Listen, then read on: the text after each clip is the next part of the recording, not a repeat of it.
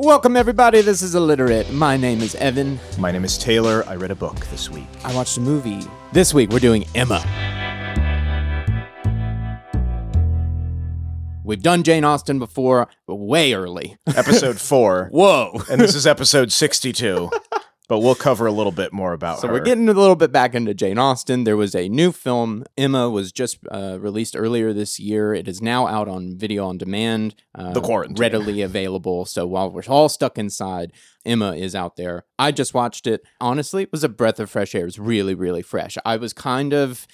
I was kind of dreading it just because it's period and, and I know that they're going to take the language very seriously and I'm you know just I have to like prep myself for that and be but like I'll post okay, a, yeah. I'll post a link to the trailer because the trailer is is marvelous. It sets the tone perfectly. Mm. Uh, I did say I didn't watch it. I didn't even. Yeah, think to but definitely it. check out our links in the show notes. Look at the trailer because this feels very, very fresh. Sort of a Wes Anderson-y Oh, yeah, very- slapstick yeah. comedy take on it. Very stylized. Which, Uh, I, I enjoyed it immensely. Um, I it was lovely. It just was was outright lovely, and it's a first time director, Autumn de Wilde. I've uh, not seen too much from her. She's done the Florence and the Machine video right. uh, that that I've seen, but other than that, I believe this is her first feature, and I've just got to say hats off to that. This is a detailed movie that lives in the glances between people and reactions.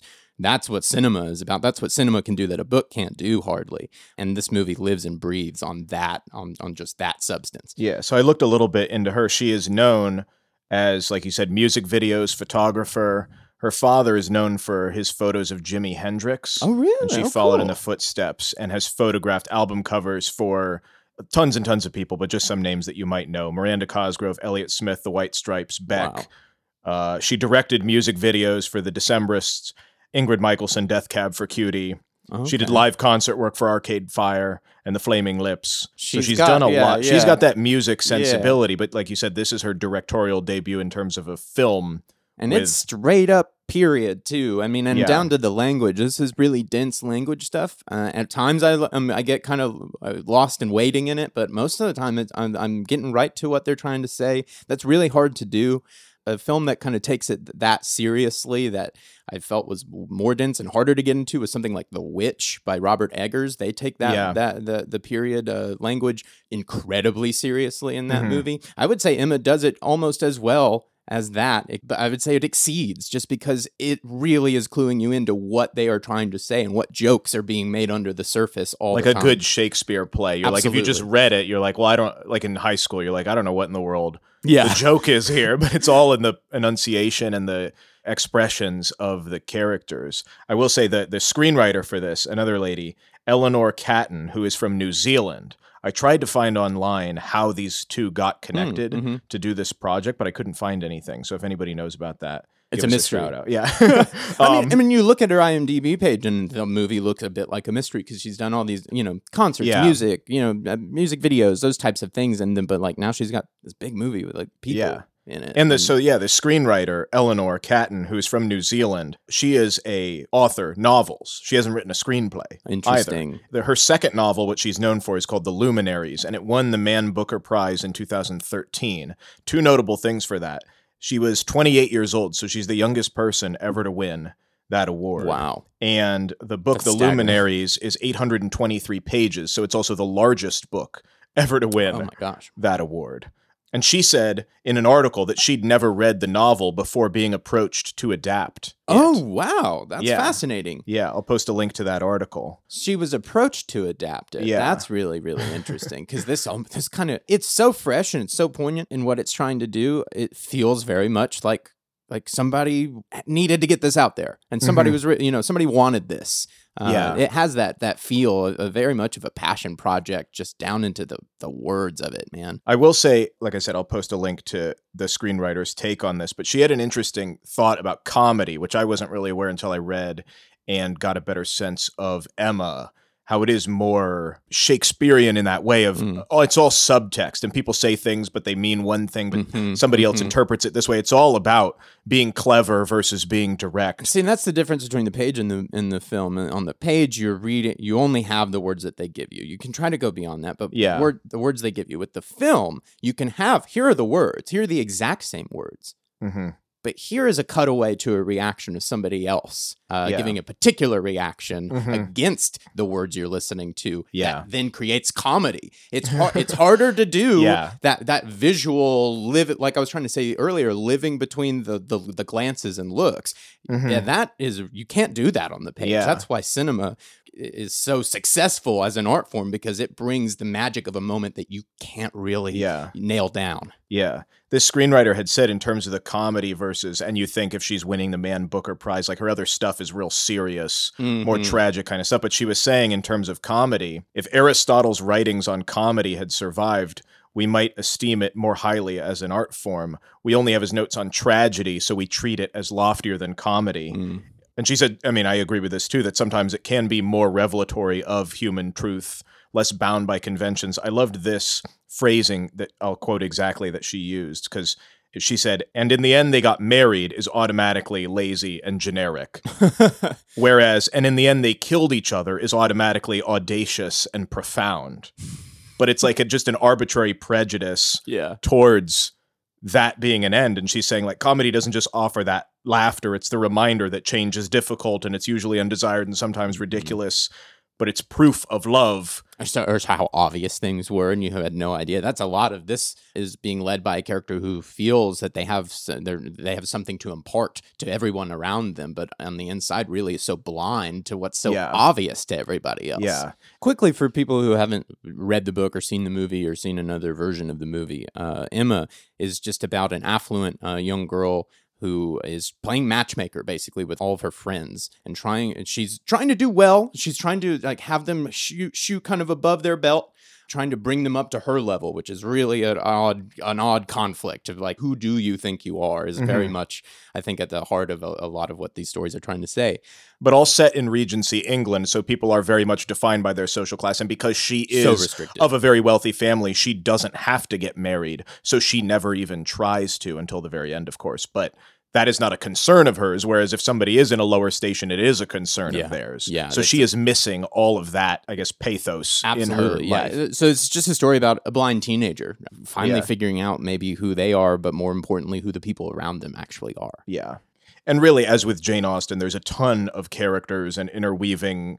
He said this, she said that. This person goes to this ball and thinks this So person. is loving- gossipy. Yeah. all this stuff. But the main people I feel like that you and Evan feels like that you might need to know is Harriet, who is her friend, who Mhm. then She kind of treats like a Barbie doll uh, a Yeah. bit of just trying to play, you know, trying to get her to be Emma in a lot of ways. and she is do what a, Emma yeah. would do. And she's of a lower station, and at first she wants to marry this guy who's of a lower station, and she's like, "No, that's gonna you make can do better. yeah, he's know? much lower than you. Like you should marry Mhm. a little bit higher than him.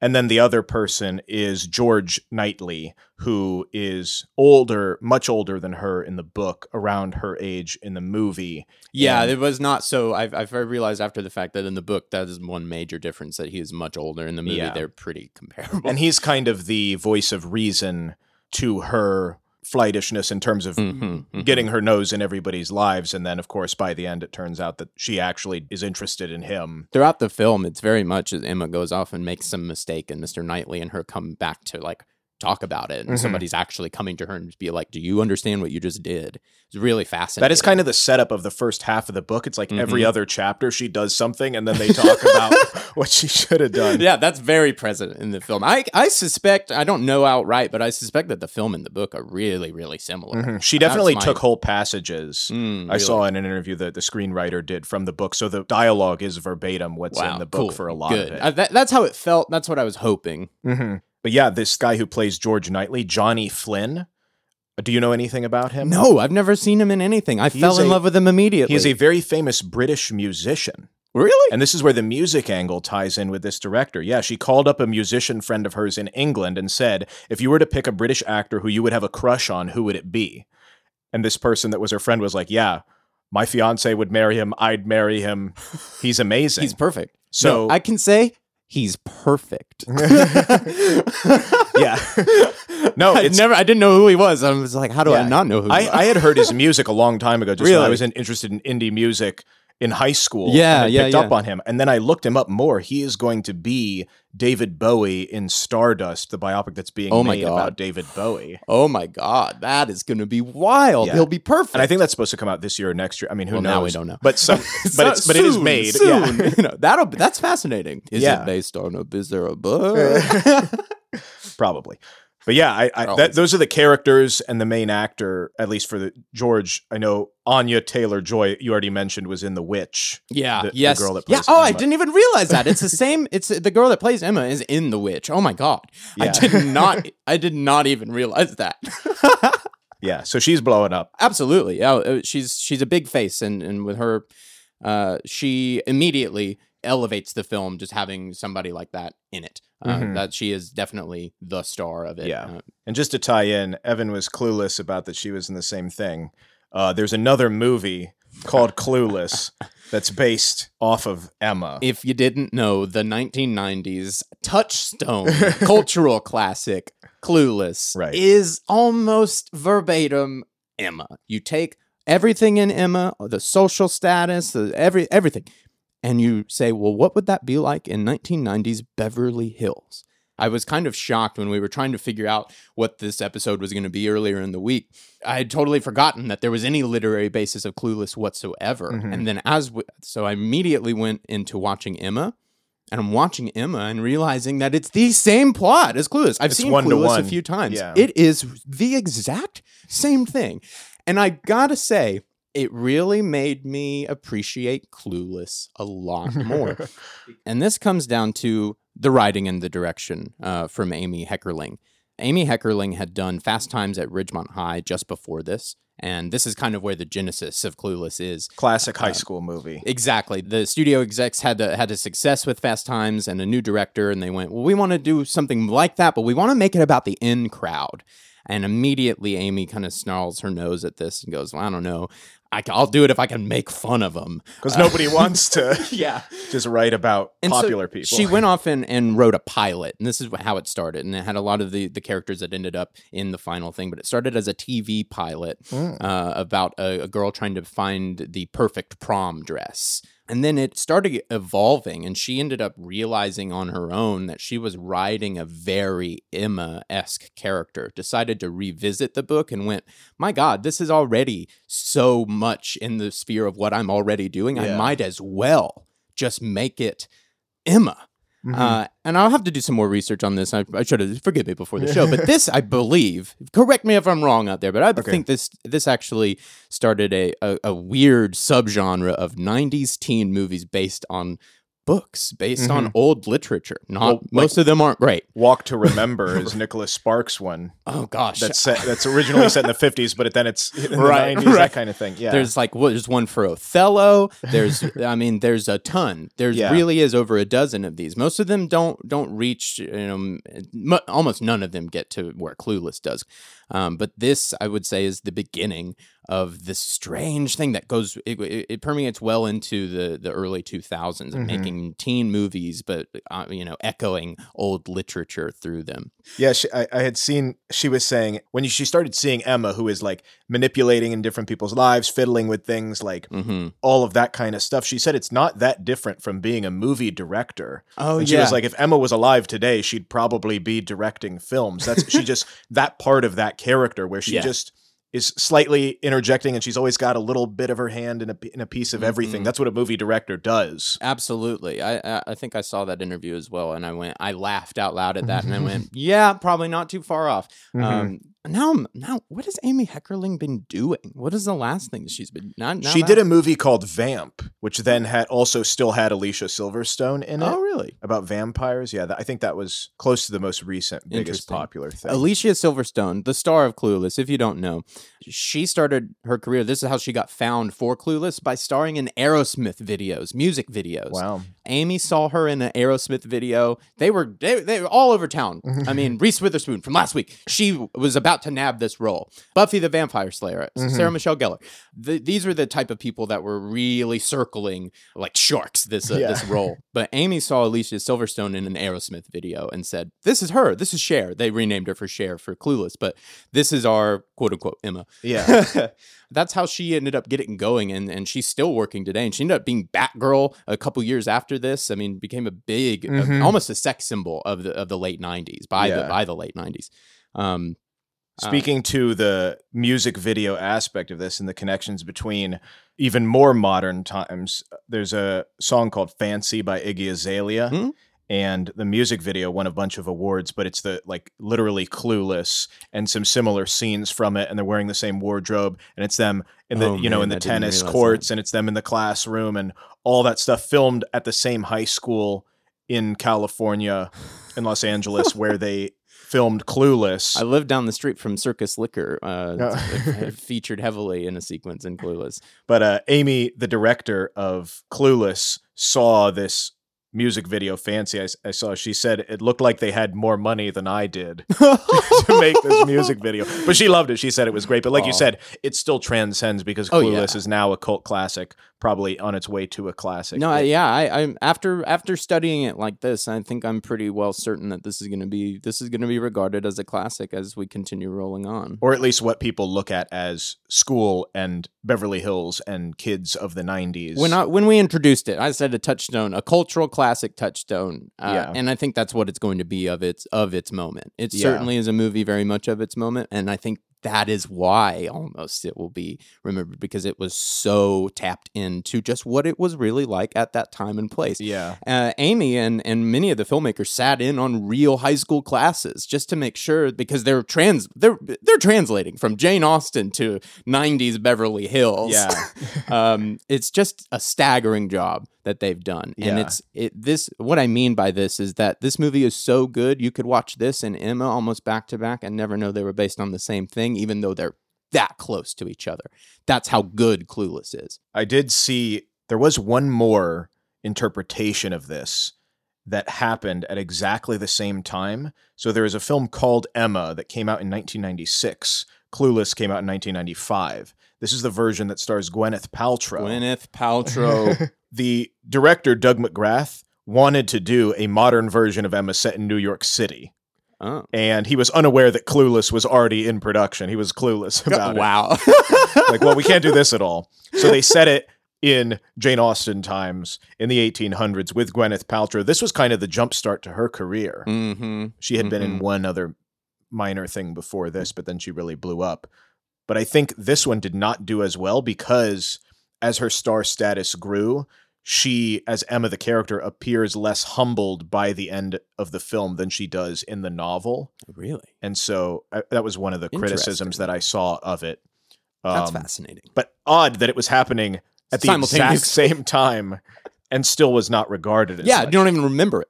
Like, Right. and it's got it's got a big name in it, and Mhm. it, certainly it was produced by by a, what, studio with wherewithal. yeah I didn't even know it existed until looking into Clueless. yeah but that happened at the exact same time but that brings us to back to the olden book from the 1800s that Jane Austen wrote and why that holds sway in these stories Mhm. and what she was trying to get across just as a couple of refreshers because like we said we did do Jane Austen a long time ago if you do want a more exhaustive take on yeah, we what did Pride she's and about Prejudice. Yeah, Yeah, we did Pride and Prejudice. That's episode four, but just a little take on it. Her books were all published anonymously. So it said written by the author of Sense and Sensibility. We had said that she got no recognition Yeah. in her time, and women were not supposed to be writing at this time. And so nobody knew that she was the one doing this. She is one of the first people to use this literary device called free indirect speech. Hmm. So it's a third person omniscient narrator, but instead of Ah, saying yeah. he thought or she thought, you just say it and go into the character's head. So it's a bit more ambiguous as to whether it's the character's opinion of what's happening or the narrator's objective opinion of what's happening. that's interesting because Clueless has a voiceover from Cher the entire time, Mm. speaking just like that. I'd have to say that was be what they were trying to do Right. cinematically. And so you're like, this And is- Emma ha- and the new Emma has no voiceover. It's Mm. just straight out. Um, that's it. That's really interesting. But that Jane Austen is regarded as the first person to really use this, and now it's used all the time. We don't even think of it as Yeah. a literary device because it's like, oh yeah, I have a narrator, and I just go into the thoughts of one of the characters. she she pioneered that. Uh huh. Yeah. God. Um, so that's what she's known for, and it's huge in Emma because, like we said, it's all about what is this person saying versus what do they actually mean, and then in the third layer, what is the other person thinking, which they thought they meant. Yeah. But she is also one of the people that transitions to sort of a literary realism. She's sort she's an odd mix of in between two phases of writing. Hmm. Um, before her in the Age of Reason and after her the Romantic period. So, like we said, a big theme of hers is directness, not cleverness. Mhm. And so people might think she's a little bit more conservative because she's tied back into the old age of reason versus the newer Right. romantic Okay. emotions, That independence, Gotcha. that kind of stuff. And that's where people get confused. I guess the ending can be a little confusing, like with her being in the middle of these two time periods, because they're saying, is it really happy? Because she does exchange her independence and energy and wit as this person who's doing all this matchmaking, even though she is clueless in her own life, for a subservient marriage for the hmm. time. And she gives up, like we mentioned, this character, Harriet. She gives up her intimacy with her because now Harriet is married into a lower Yeah. station. Yeah. But it seems like she pays no mind to that. It's just better that she's in an appropriate match versus trying to rise above class. Right at the end, and that's where it lands in the film. Is well, she's happy, and that's more important.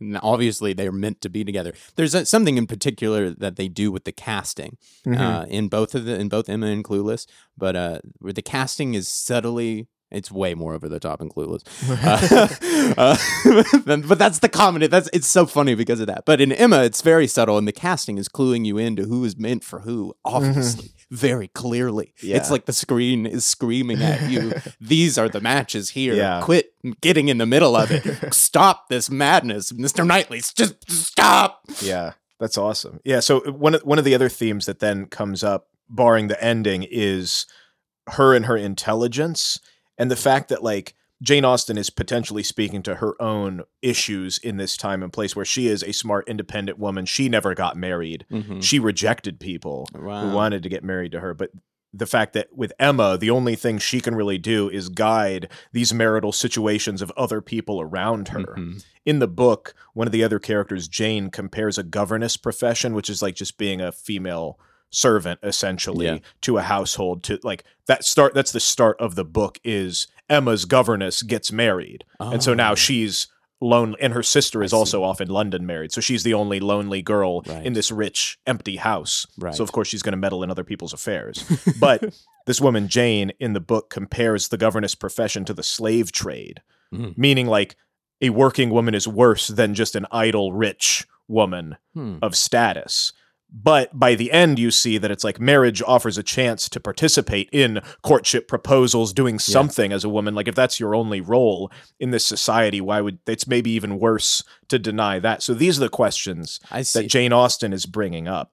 it, it, it speaks to me seeing the difference between Emma and Clueless is that the societal restrictions on Emma are just inc- are just insurmountable, honestly. Mm-hmm.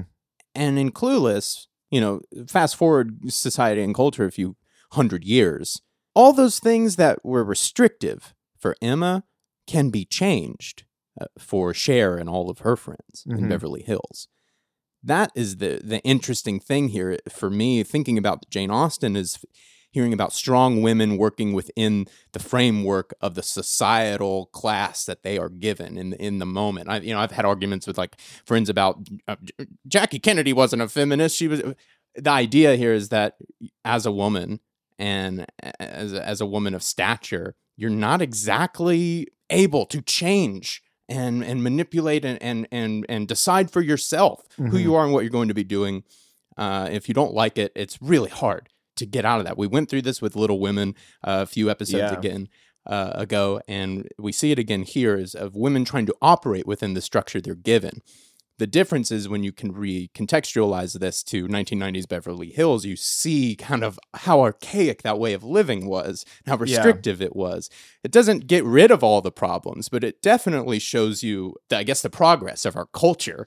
Well, that's uh, when they're saying we instead can change of yeah, these things. instead of ja- they saying like Jane Austen is such a conservative writer of the time like she's reverted back into a different writing style it's like if you look at the history of it as these writers are coming about in the romantic period that identify with individual freedoms passion and intensity romantics were almost exclusively male. And at that time women were denied the freedoms of expression Mm. in terms of travel sexuality adventure military status. Like they didn't have any of the stuff that the male romantic writers were writing about. So her commitment to reason and intelligence and resourcefulness is within like you said the There women's sphere of influence in that time and it seems bizarre it's like well why wouldn't she be on the site? it's like well maybe she was just an early feminist saying these things should be questioned working within the system before the system has progressed and changed. Uh, Mhm. you know, it takes the thought from within the the the misjustice Mm-hmm. uh, to, to go. Wait, it could work differently. It could be differently. We can hold on. This doesn't right. It starts there. mm-hmm. But just because you're in that sphere doesn't mean you're part of the problem either. You have to be in there to understand what's happening to you, what's going on. Mm-hmm. Uh, that I, I've I've I, I feel like I run into this argument a lot with like people trying to draw lines in the sand about about feminism and where you know where you're part of the problem, you're not part of the problem. If you're inside the machine and seeing the machine going wrong, and you start to talk about that, that's the beginning of a movement. Yeah. And uh, just not to get into feminism wholeheartedly, but it is kind of Here how, we go. how, how I mean, I was reading an article where they're talking about in regards to Jane Austen, that is a big literary question of is she a feminist? Is she an early feminist? Is she too conservative? Right. This and that, and it's like how you kind of define it in relation, uh, define feminism that is in relation to her time and place.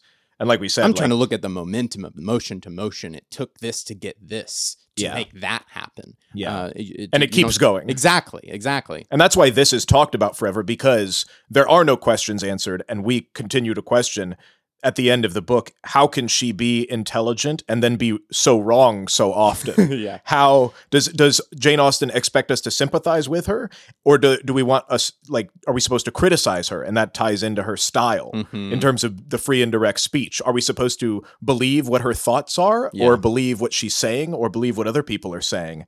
And then is the ending happy or is it not happy? Yeah. Based on who you are in, in life and where things might go. Like all of those are questions Yeah. that this work brings up that then can be changed into modern times or be remembered in older times in the case of Emma that just came out. Which is why it's read so often and, cha- and yeah. turned into a million things. adapted on every corner, man. And you don't even know it. That's the beautiful thing. I'm like with Clueless. I mean, it's just like not. We're clueless. I, I never imagined. That's why I love this show. That it would grow my appreciation for Clueless because of Jane Austen and Emma. Yeah. Like, the ways that we're that these things um, connect and keep going are are just fascinating, and that's Mhm. that's why we do this. Speaking lastly Hmm. to the comedy of the new movie Emma, if you notice on Wikipedia and on the poster, there is a period at the end of the word Emma. Some. Yeah. Okay. I don't know what you're gonna say, but I know that there's a reason, and it's interesting. I, I I saw a.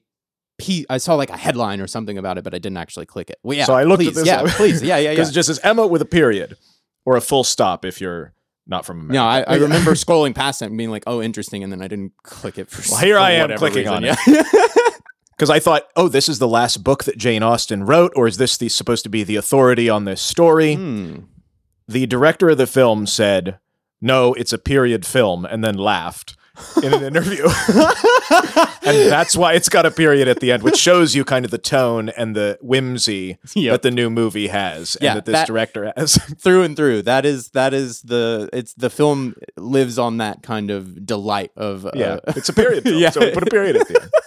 Absurd. Uh, yeah. Yeah, I, I have to say I, I didn't know what to expect. I'm not I don't know if Emma is something that I would necessarily chose to watch for myself, but I, I am so glad I did. Now it's now it really will be something that I return to over and over again. I Yeah. I love the movie. Check out our links. Check out the trailer. If this has interested you, go check out Clueless again.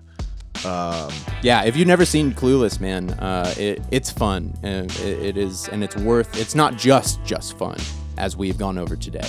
Yeah. Um, so check it out. It's it's really worth it. Don't sleep on it. It will be a classic. I'm telling you now. And a shout out. A shout out to Bolivia. We got an, an incredible comment, uh, incredible message from Bolivia, and we just wanted to to say, hey, thank you. We love And thank you all our listeners. If you want to reach out, let us know what you think. Let us know what we should talk about. Yeah, if you got if you got a, a movie, a book, show, something, you know, any of that kind of stuff you think would make for a good episode, don't hesitate to get in contact with, with us on our Instagram. At Illiterate Pod on Instagram. Thank you so much. All right, guys. See you later.